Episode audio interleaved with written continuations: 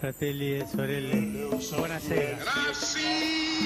Lutulaisuus ei näy. Bismillahirrahmanirrahim. Päältäpäin kovin paljon. In the name of God. Taantuma on nuorempia perheitä. Selittelemättä kaikkia. I cannot hear. It is this unseen power. Puoli Suomea saa marraskuussa uuden piispan. Oulun hiippakunta ulottuu nimittäin Keski-Pohjanmaan lakeuksilta Lapin tuntureille saakka. Tällä viikolla käytiin vaalit ja nehän ratkesivatkin saman tien. Seuraava piispa tulee Ouluun murskavoiton saattelemana kirkon byrokratian huipulta. Kirkkohallituksen kansliapäällikkö Jukka Keskitalo sai miltei 60% äänistä ja siksi tässä horisontissa ei kuullakaan ensimmäisellä kierroksella kahden eniten ääniä saaneiden ehdokkaan vaalitenttiä. Sen sijaan nyt tavataan siis tuleva Oulun piispa Jukka Keskitalo sekä oululainen kappalainen Satu Kreivi-Palosaari, joka on saanut juuri uuden esipaimenen. Minä olen Anna Patronen. Ja minä olen Samuli Suonpää. Tämä ohjelmahan on Horisontti, tällä kertaa Oulussa. Jukka Keskitalo, sinusta tulee nyt sitten puolen Suomen piispa. Onneksi olkoon. Olet ollut julkisuudessa kirkon ylimpänä virkamiehenä, mutta piispana nouset nyt oikeastaan lopullisesti ja peruuttamattomasti suomalaiseksi julkkikseksi. Tästä eteenpäin olet vielä eri tavalla, vielä enemmän julkisuuden henkilö kuin nyt. Julkisuutta on kuitenkin vaikea hallita ja menneisyydestäkin voi nousta yllättäviä juttuja, jotka sitten päättyvät lööppeihin. Minkälaisten asioiden kautta sinä haluaisit päätyä lööppeihin?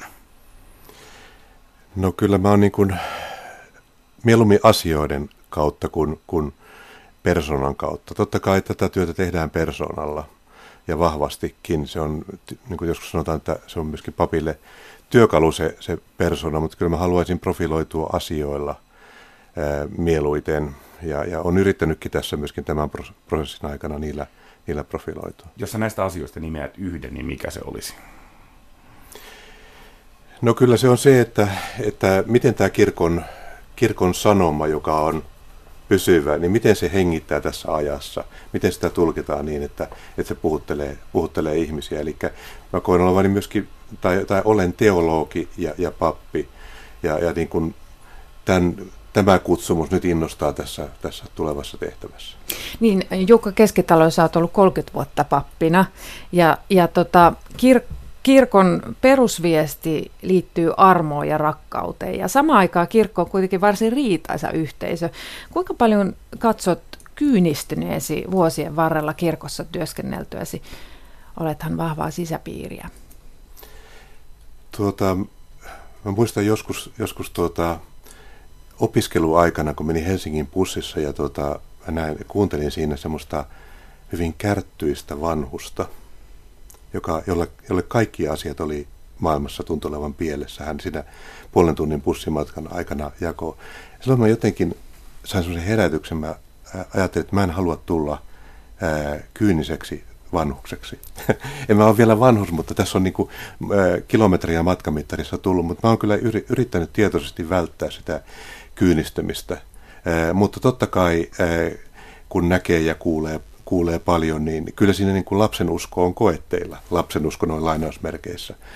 Mutta mä yritän, se on jokapäiväistä kilvottelua ja kamppailua, että niin kuin yrittää katsoa asioita avoimin silmin ja olla lokeroimatta ihmisiä. Mä yritän sitä todella, mutta se ei se aina ole helppoa. No, piispat kuuluvat yhteiskunnan eliittiin. Häiritseekö tämä yhtään, kun jos ajatellaan Kristuksen seuraamiseen, niin siihen liittyy kuitenkin lähtökohtaisesti se, että tulisi olla kaikkien palvelija. Joo, mä muistan kun arkkipiispa Kari joskus luonnehti itsensä keskiluokkaiseksi, ja siitähän melkoinen mellakka syntyi. Että totta kai kyllä mä niin kuin myönnän sen, että niin kuin näin on, että jos tällaista luokittelua haluan käyttää kuin eliitti, niin varmaan sinne tai yläluokka tai mitä tahansa. Mutta kun mä oon nähnyt tätäkin työtä, mä oon ollut niin monen piispan lähellä tehnyt työtä, ja mä oon nähnyt, että se ensimmäinen lusikallinen siinä työssä voi olla hunajaa, mutta sitten se arki alkaa. Kun tämä on asian toinen puoli, niin se niin kuin balansoi tätä kysymystä, mutta että että ajattelin tätä puolen Suomen hiippakuntaa, niin tuolla kun kilometrejä todennäköisesti joudun nielemään ja liikkumaan tässä hiippakunnassa, niin aika arkista se on, että varmaan ABC tulee tutuiksi ja hyvä niin. ABC tulee tutuksi, mutta toisaalta tulee myöskin automaattisesti kutsu linnan juhliin joka vuosi. Minkälainen se kosketus arkeen mahtaa sitten enää piispalla käytännössä olla?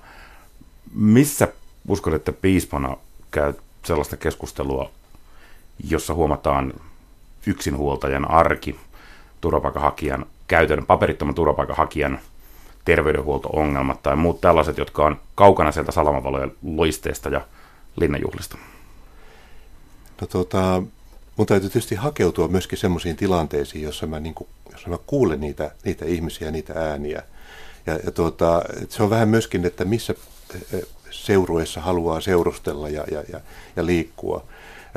Työ tuo varmasti linnanjuhliakin ehkä ja jotain muuta, mutta sitten täytyy mennä tietoisesti niihin tilanteisiin. Ja mä luulen, että seurakuntavierailulla varmaan halutaan viedä ja tutustuttaa semmoisiin asioihin.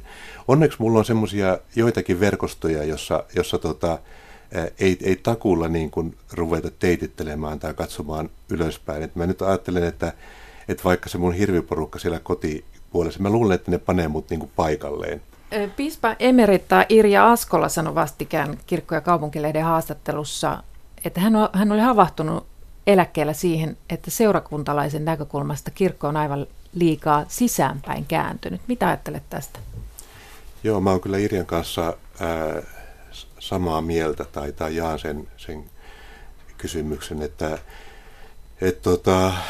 meidän kirkkoa on sanottu kansankirkoksi ja se niin kuin sana, mä en tiedä kuinka monelle se vielä kertoo, mikä sen alkuperäinen idea on ollut. Toisaalta toki se, että niin iso osa kansasta kuuluu kirkkoon, mutta että myöskin se koko kansa on ikään kuin kirkon yhteisöä.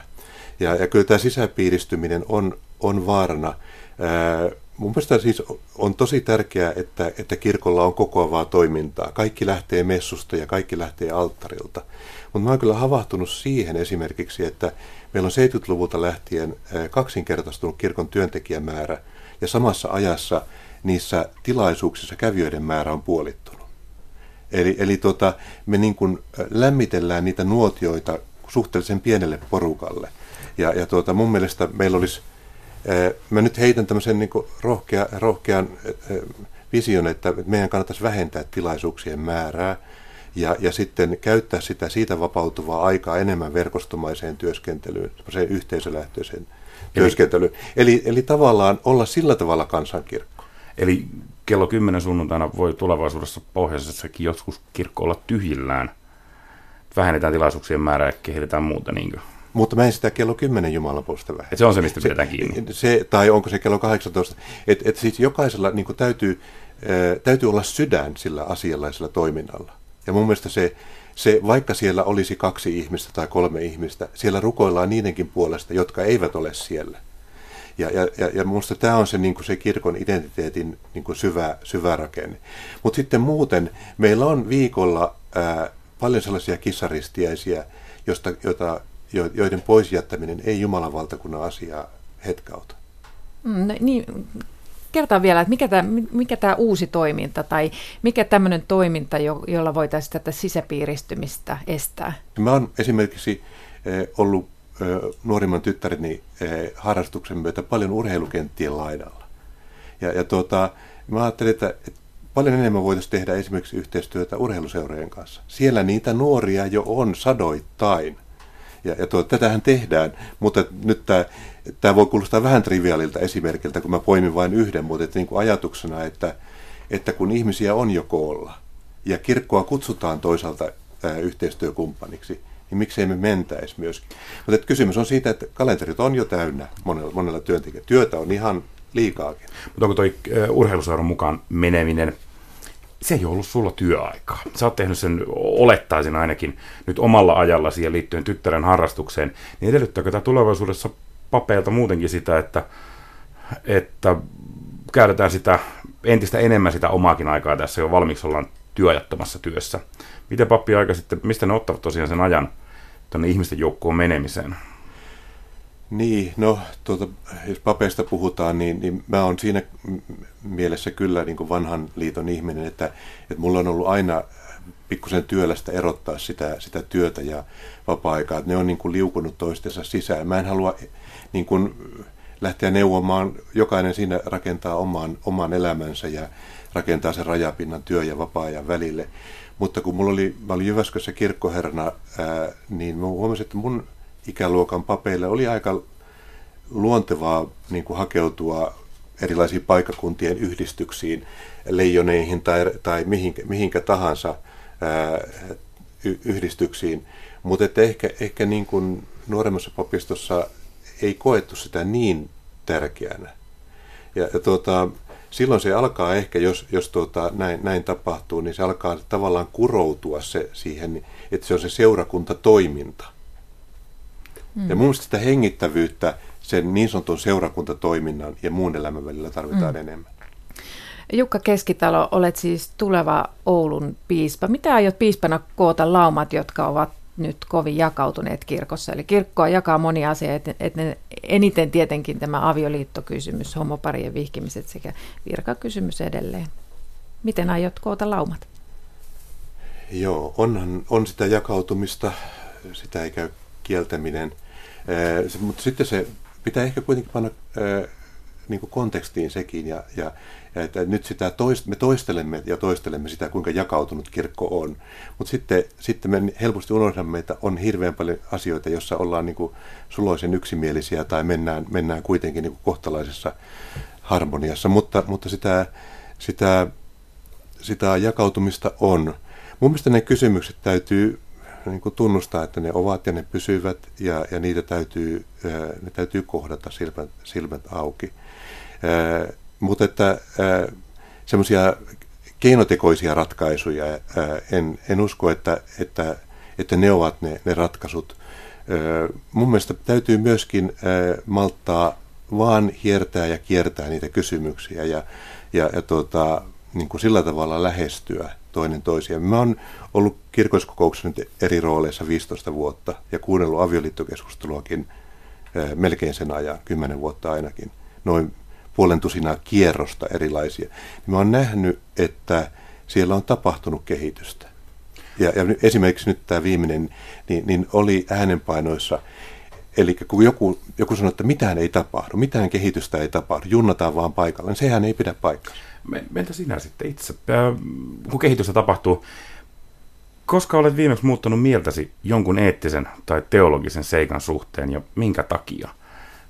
Milloin Jukka Keskitalo on huomannut olleensa kenties väärässä jonkun teologisen kysymyksen suhteen ja löytänyt uuden näkökulman? No, useinkin. Se on enemmän semmoista kasvamista.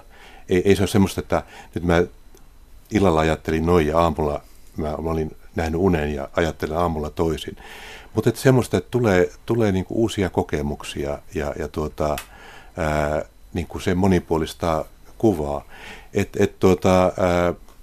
Niinku vaikkapa tässä avioliittoasiassa, kyllä mun ajattelu on siinä kehittynyt ja muuttunutkin. Sen kautta, että mä oon jutellut ihmisten kanssa, joille se on omakohtainen kysymys.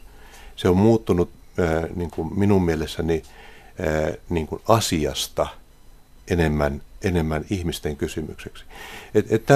Tämmöistä kehitystä tapahtuu jopa minussa. Hei, lähetystyö ja missionaarisuus ovat sinulle tärkeitä. Niin mitä tämä missionaarisuus oikeastaan tarkoittaa kansankielellä ihmisten arjessa? No, missio voidaan tietysti suomentaa lähetykseksi, mutta lähetystyöksi tai lähetykseksi. Jokaisella yritykselläkin on missio, eli se on sitä perustehtävää, mitä tehdään. Se on tietysti vähän tämmöinen teologinen ammattisanakin, mutta mitä se voisi täällä merkitä, niin me ollaan totuttu ajattelemaan, että Suomi on osa tämmöistä kristikuntaa, ikään kuin tämmöistä monoliittia, ja se lähetys on jotakin, että mennään meren yli Afrikkaan tai Aasiaan. Ja mielikuvat niin kuin ampomaasta niin kuin pakanalähetystyöstä ovat niin kuin vahvasti mielessä, mutta sehän on tosiasia, että Suomessa elää hetkinen, yli 1 miljoonaa ihmistä, joka ei kuulu mihinkään uskonnolliseen yhdyskuntaan. Sen paremmin luterilaisiin kuin muihin kirkkoihin tai muihinkaan uskontoihin. Niin täällä on ihmisiä, jotka eivät ole ehkä uskonnottomia siinä mielessä, että heillä on uskonnollisia ajatuksia, tunteita ja vakaumuksia, mutta he eivät kuulu mihinkään yhteisöön. Eli semmoiset vanhat totuudet, että kaikkihan me jaamme nämä yhteiset kristilliset uskontotuudet, se on historiaa. Et missionaarisuus on myöskin niin kuin kirkon sanoman tulkintaa tämmöisessä haastetussa tilanteessa. Kuuntelet Horisonttia. Meillä on täällä Kirkkohallituksen kansliapäällikkö Jukka Keskitalo, joka on juuri vaaleilla valittu seuraava Oulun piispa. Ja nyt tervetuloa keskusteluun myös Oulujoen kappalainen Satu Kreivi-Palosaari. Ja onnittelut sinullekin, sä olet saanut uuden esipaimenen. Satu, mitä odotat tulevalta piispalta? Aivan aluksi haluan onnitella Jukka Keskitaloa ja toivottaa tervetulleeksi Ouluun. Odotan tosi paljon uudelta piispalta. Tässä Jukka sait valtavan niin kuin äänimäärän ja sinua niin kuin todella on toivottu tänne Oulun hiippakuntaan piispaksi. Aika iso joukko on myös varsinkin ehkä Oulussa, kaupunkipaikoissa, pappeja, ehkä aika iso joukko myös naisia, joissa tämä koko vaaliprosessi on herättänyt suurta huolta. Ja me odotamme nyt, että sinä olet vahvasti meidän piispa myös. Mitä se tarkoittaa? Eli mitä sinä odotat nyt Jukka Keskitalolta piispana? Miten hänen tulee toimia ollakseen vahvasti teidän piispa? Meidän piispa. No minä odotan, että Jukka siellä jollakin tavalla, täällä on aika paljon semmoista turvattomuuden tunnetta naisilla. Ja sillähän on iso historia Oulussa, että 18 vuotta vasta täällä on vihitty pappeja. Ja se on hyvin ohut vielä se pinta, niin kuin semmoinen turvallisuuden tunne. Ja me nyt toivomme, että siellä työlläsi jatkat sitä Samuel Salmen hienoa työtä ja vahvistat sitä meidän naisten niin kuin pappina olemassa niin kuin tekemisen ja olemisen oikeutta. Jukka Keskitalo, tunnistatko tämän toiveen ja mitä sä ajattelet itse sen tarkoittavan käytännön työsi kannalta? Ja tämän turvattomuuden tunteen, mitä Satu tuossa kommentoi. Se on vahva sana ja puhuttelee kyllä minua. Kyllä mä niin kuin tunnistan ja olen siitä tietoinen, mutta mun täytyy myöskin kuulla siitä lisää ja keskustella Satu sinun ja muiden pappisnaisten kanssa täällä hiippakunnassa, että mistä se kumpuaa. Mutta että se vaan kertoo siitä, että niin kuin tällaiset historian tai kehityksen syklit on kuitenkin aika hitaita, että voisi ajatella, että jo 18 vuotta. Mutta sä sanot, että vain 18 vuotta on siitä, kun tässä hiippakunnassa vihittiin pappeja, naisia papeiksi. Että kun minut vihittiin 88 Lapua hiippakunnassa, niin silloin oli yksi pappi Oulun hiippakunnasta niin kuin hakemassa vihkimystä. Ja silloin mentiin monia vuosia niin. Mä haluan ottaa tuon haasteen vastaan, mitä Satu tuossa heität minulle. Mun sydän on avoin tuolle asialle. Niin kuin sanoin, niin mun täytyy tavata, kuunnella, kuulostella. Mutta ilman muuta mä olen sitoutunut. Mä olen monta kertaa tuossa vaaliprosessin aikana sanonut, että minulle on selvää, että meidän kirkossa on vain yksi pappeus. Ei ole miesten pappeutta ja naisten pappeutta. Siinä vihkimyksessä, jossa minut vihittiin, oli 10 naista vihittävänä ja minä ainoana miespuolisena. Mun vaimo on pappi. Et se on niin kuin minun DNAssa kyllä tämä asia. Ja sillä tavalla lähden tuota polkua kulkemaan. Niin vaikka piispakunnassa ei nyt hetkeen enää olekaan ollut yhtään naista, niin yli puolet piispoista ovat naimisissa papiksi vihdyn naisen kanssa, tai noin puolet. Silloin kun sut vihittiin papiksi, niin siellä oli yksi tullut hakemaan vihkimystä Lapualta, kun ei sitä Oulussa saanut. Tällä hetkellä on taas tällaisia nuoria miehiä, jotka kipuilevat sen asian kanssa, että kokevat, että he eivät pääse papiksi, kun heille ei suostuta järjestämään erillisvihkimyksiä ilman, että eli heille ei järjestetä mahdollisuus pappisvihkimykseen ilman, että naisia vihittäisiin papiksi samalla. Ja tämä kysymys varmaan tulee täälläkin esille. Sinulle tullaan esittämään tämä toive hyvin nopeasti, ellei ole jo esitetty. Tuletko järjestämään erillisvihkimyksiä, eli saavatko nämä naispappeutta vastustavat nuoret miehet tulevaisuudessa vihkimyksen Oulun piispalta? Sen tulee järjestämään erillisvihkimyksiä. Se on selvää, sen mä olen sanonut tuon prosessin aikana monen kertaan ja tehnyt selväksi. Eli niiden aika on ohi meidän kirkossa. Sinänsä niin kuin sellainen teologiselta katsomuksiltaan niin kuin vanhan virkakäsityksen omaava pappi, joka kykenee tekemään yhteistyötä kaikkien pappien kanssa, kyllä periaatteessa voi saada vihkimyksen, mutta sitä varten ei järjestetä erillisvihkimyksiä. Keskeistä on tämä, että on kyettävä tekemään yhteistyötä. Oulussa on keskusteltu viime aikoina myös tällaisista nurkkamessuiksi, kun niitä sanotaan, Satu Palosaari, herätysliikkeiden tai muiden yhteisöjen omista messuista, jotka järjestetään miesporukalla ilman, että naiset alttarilla häiritsevät. Näetkö tällaiselle tulevaisuutta hiippakunnassa?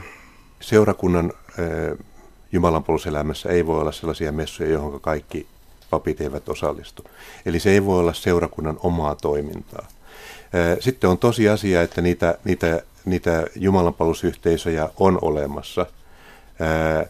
Ja silloin ehkä keskustellaan siitä, että voidaanko tietyin ehdoin niille luovuttaa tiloja. Ja mä oon ymmärtänyt, että siitä keskustelusta on ollut täällä Oulussakin kysymys. Mulla on Jyväskylästä semmoinen kokemus, että mä 2 vuotta erään niin sanotun jumalanpalvelusyhteisön kanssa väänsin kättä, sanotaanko näin. Että semmoisen niin kuin teologinen minimikonsensus löytyi. Ja sitten tällainen niin kuin tilakysymys ratkesi. Mutta helppoja kysymyksiä ne eivät ole. Ja piispahan ei ole siinä ensisijainen toimija. Se on niin kuin paikallisseurakunta, joka toimii. Ja se väylä varmaan on hyvin kapea kuljettavaksi, mutta että mä en halua myöskään sanoa, että se on periaatteessa mahdoton näillä edellytyksillä, mutta ei seurakunnan omassa toiminnassa voi olla. Kysyn selvennä vielä, että jos seurakunta nyt täällä hiippakunnassa on tehnyt sen päätöksen, että tiloja ei anneta tällaisen käyttöön, niin heidän ei nyt tulevaisuudessa tarvitse pelätä, että piispa puuttuisi asiaan ja sanoisi, että ei kun nyt annatte sittenkin tiloja. Ei, minä en piispana lähde pakottamaan seurakuntaa tällaisiin ratkaisuihin. Satu Kreivi-Palosaari, miltä tämä kaikki kuulostaa sinusta? No, luottavaisin mielin kuuntelen Jukkaa ja kyllähän nämä asiat toit vaalikampanjan aikana jo esille tässä virkkakysymyksessä, että ihan luottavainen olen. Hei, Oulun hiippakunta on varsin iso hiippakunta, niin kuin sanottu, puhumme puolesta Suomesta. Mitkä on tämän Oulun hiippakunnan erityispiirteitä teidän mielestänne? Satu, saat aloittaa. No varmaan täällä on hyvin erilaisia seurakuntia, että on pieniä pohjoisen köyhiä seurakuntia, samaten tuolla koillisessa. Sitten on tämmöisiä hyvin kaupunkimaisia, missä tosiaan ne kysymykset on samoja varmaan lähestulkoon kuin Helsingissä tai siellä Jyväskylässä. Että tämä on sitten tietysti vanhoilhestadiolainen liike, joka täällä hyvin voimakkaasti vaikuttaa, niin on erityispiirre. Ja tähän äskeisen aiheeseen liittyen, niin onhan prosentuaalisesti Oulun hiippakunnassa naispuolisia kirkkoherroja eniten kuin missään hiippakunnassa, tai ehkä sekin on. Turha haukkua takapajulaksi siis tätä hiippakuntaa. No niin, kyllä. Jukka Keskitalo. Joo, no Satu tuossa aika hyvin ne listasi ne kysymykset, että tämä on niin kuin kulttuurisesti ja hengellisesti, kirkollisesti myöskin hirveän laaja. Sen lisäksi tämä on maantieteellisesti laaja. Että tässä on niin kuin hyvin tämmöisiä perikörttiläisiä alueita tuolla esimerkiksi Kalajokilaaksossa ja sitten lestadiolaisuutta eri variaatioineen. Sitten täällä on, tietysti ei tule unohtaa tämän hiippakunnan yhtä rikkautta, että tämä on myöskin saamelaisten kotiseutualueen hiippakunta.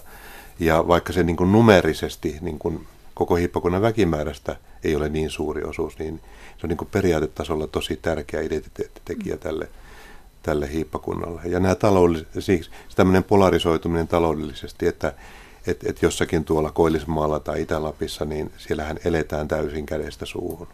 Joo. Puhutaan ensin tuosta vanhoillislestadiolaisuudesta. Miten suuri merkitys vanhoillislestadiolaisuudella on seurakuntaelämässä Oulun hiippakunnassa? Miten sinä, Satu, arvioit sitä?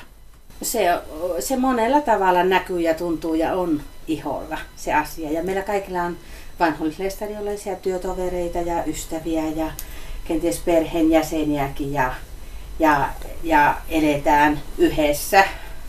Sillä lailla, kun ihmiset yhdessä elää, välillä sopusammin ja välillä vähemmän sopusammin.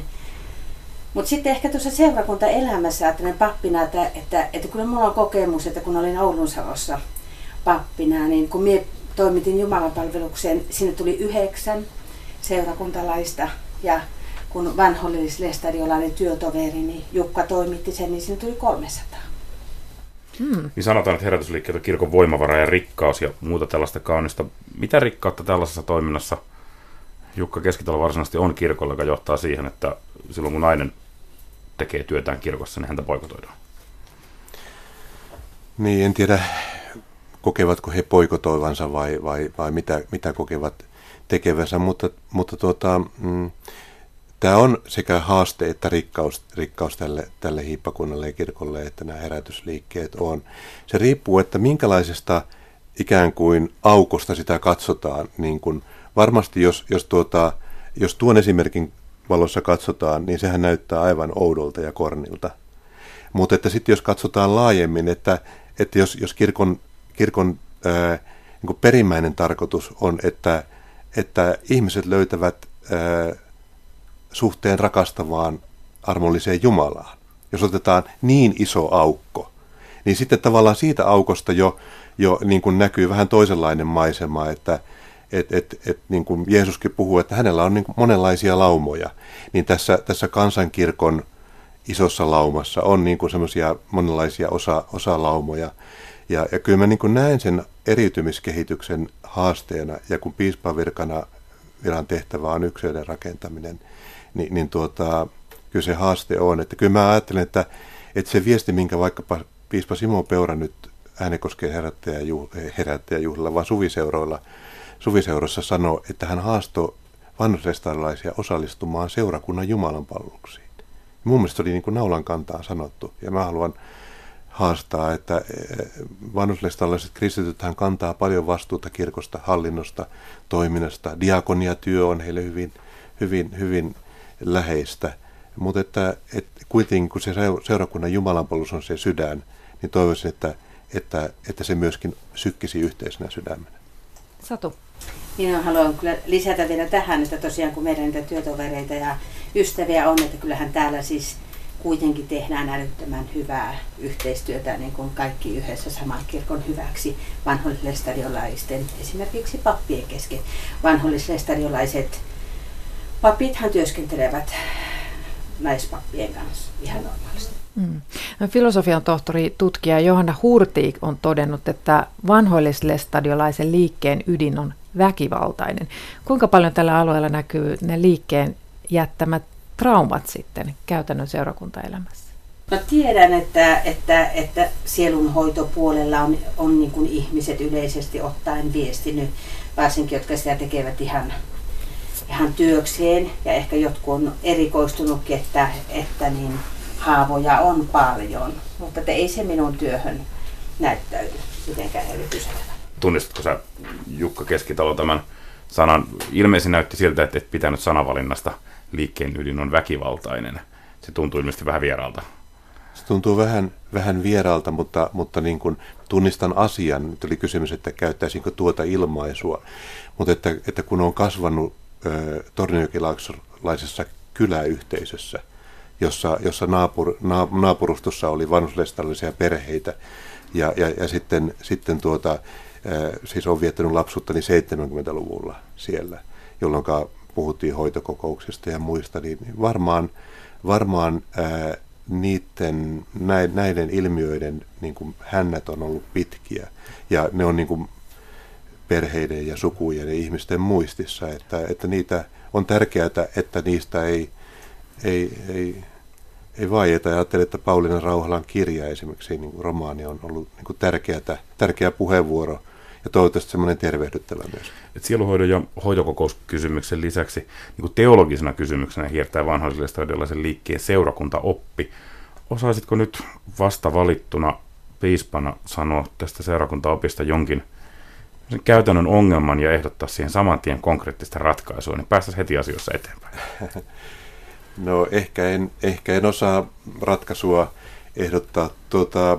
Kotimaalehti meiltä kysyykin siinä, että miten me näihin asioihin suhtaudutaan. Ja mä sanon siinä niin, että ei se varmaan ole vanhoillisilaislaisen liikkeen ihmisillekään mikään yllätys, että niin kuin kirkon perusopetuksen näkökulmasta se ei ole mitään standardiopetusta. Sitä tietysti sanotetaan tosiasiallisesti aika monella tavalla. Kun mä juttelen vanhoillisilaislaisten pappien kanssa esimerkiksi,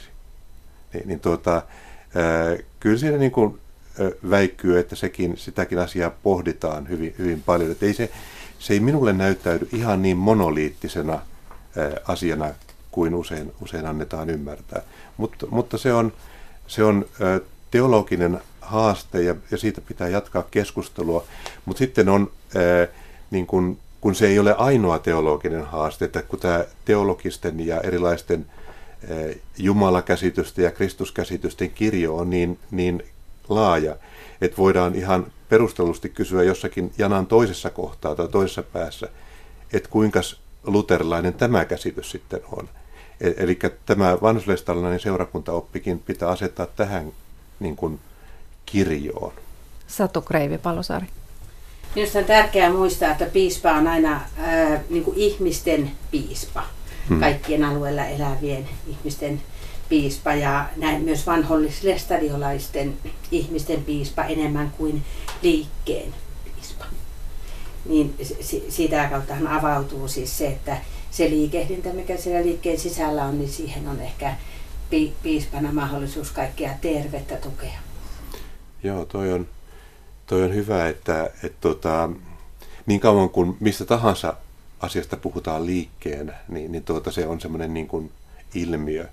Mutta että sitten kun on vaikkapa johonkin liikkeeseen kuuluvan ihmisen kanssa istunut autossa 5 tuntia ja jutellut, niin se alkaakin se kuva niin kuin muuttua. Se tulee sen ihmisen tarinan kautta ja hänen elämänkokemusten kautta. Mutta että kun usein niin kuin vanhoillisilaislaisuutta kuvataan niin kuin haasteeksi ja ongelmaksi, niin mun mielestä ne ihmiset on hienoja ihmisiä, niin kuin Satukin sanoi tuossa, että mä haluan nähdä mahdollisuuksia. He ovat tämän kirkon täysivaltaisia jäseniä ja mä haluan olla myöskin heidän piispansa. No, kirkkoa jakaa tietysti avioliittokysymys ja taitaa olla eri näkemykset tässäkin pöydässä läsnä. Niin millä linjoilla itse olet tuleva piispa, mitä tulee homoparien vihkimiseen? Vihkisitkö itse? Nytkö? Jos kirkolliskokous päättäisi nyt, et varmasti vihkisi, niin. Mutta jos kirkolliskokous päättäisi, että se olisi mahdollista. Niin, nyt sitten pitää pohtia, että mikä se kirkolliskokouksen päätös olisi. Mä olen kirkon ihminen ja kirkon uskollinen jäsen ja pappi. Eli mä ajattelen, että luotan siihen, että pystyn elämään kirkon linjausten kanssa. Se on ne mun lähtökohta. Mutta mä en näe näköpiirissä olevassa tulevaisuudessa sellaista kirkon päätöstä, että kaikkien pappien olisi vihittävä. Eli jos tässä jotakin tapahtuu, niin se on jonkinlainen sekä että ratkaisu. Ja silloinhan kirkon ihan legitiimin linjan sisällä olisi molemmat vaihtoehdot. Eli minusta se tuo kysymys oli nyt, anteeksi vaan, mutta se oli vähän nyt suoraviivaisesti asetettu. Mitä sitten, jos Satu vihkisi nyt? Mitä seurauksia tulisi? Jos Satu nyt menisi vihkaisemaan.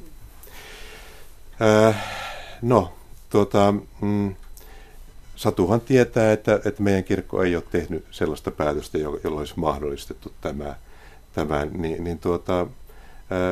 kyllä mä luulen, että mä joutuisin Satun kanssa keskustelemaan siitä asiasta. Mutta mä en halua lähteä mihinkään niin kuin nyrkkiä heristelemään tässä, että että varmasti niin kuin rangaistuksia tulee. Että mä luotan myöskin mä haluan luottaa meidän papistoon ja siihen solidaarisuuteen, että me tämän haasteellisen kysymyksen kanssa mennään niin kuin, meillä on erilaista ilmaa tässä kirkon sisällä, mutta meidän täytyisi kuitenkin mennä järjestäytyneesti eteenpäin. Satu. Niin, Jukka, meitä oli iso joukko oululaisia pappeja Prideissa, aika näkyvästi tuolla somessakin, ja se oli tosi niin kuin iloinen ja semmoinen jotenkin sisäisesti, mä tätä niin kuin hengellisestikin vapaa fiilis. Siinä oli jotakin semmoista vapautta, jota harvoin koen, ja oli hieno olla siinä mukana. Herättikö se sinussa iloa, meidän läsnäolo siellä? Tuo oli uusi ja outo kysymys mulle, herättikö se iloa. Mä panin sen merkille ja mä ajattelin näin, että sinä ja muut, jotka menitte, niin te menitte sinne niin kuin sydämen kehotuksesta. Ja silloin, jos joku ihminen tekee jonkun asian vapaasti harkiten sekä järjellä että tunteella, niin ei minulla voi olla siihen mitään pahaa sanottavaa. Silloin kun sehän ei ollut, nyt puhuttiin äsken vihkimisestä, se on jo semmoinen teko josta kirkossa on olemassa yhteisiä päätöksiä, mutta ei meillä ole olemassa kirkolliskokouksen päätöstä, että saako Pride-kulkuessa olla vai ei. Eli se oli sinun valintasi. Mä siinä Valkean paneelissa viikko sitten sanon, että kun kysyttiin, että osallistuisitko itse, niin mä sanoin ja tälläkin hetkellä ajattelen, että mä en ole niin kulkueihminen. En koe olevani sellainen niin kuin lippujen tai plakaattien takana, en minkäänlaisten plakaattien alla kulkeva ihminen. Että mä en niin kuin, ainakaan viime viikon perjantaina, keskiviikkona, pystynyt vielä kuvittelemaan itseäni siihen kulkueeseen. Satu. Jatkuuko piispan sauvakävelyt? Piispan sauvakävely. Minusta se on ollut hieno perinne, ja siinä on minusta jännä koukku, että mun pitää piispa Samuelin kanssa keskustella, että onko hänellä copyright siihen asiaan vai voiko hän siirtää sen tradition minulle, että mä olen avoin asialle. Mä jään kalenterista seuraamaan, että sattuuko jonakin vuonna piispan sauvakävely ja Pride samaan aikaan ja samaan paikkaan. Mutta vielä tähän asiaan, että mehän tosiaan voin tällä hetkellä siis siunata buddhalaisen avioliiton. Siis buddhalaisen ja kristityn he ovat solmineet avioliiton, niin voin sen siunata kirkossa. Ja niin, että kyllä se minusta tuntuu tosiaan aika syvältä haavalta, että kaksi kristittyä, jotka on juridisesti avioliiton solmineet, he on naimisissa. Pidetäänkö sitä avioliittoa oikeana tai ei, niin he on naimisissa, niin se, että en pappina voi siunata.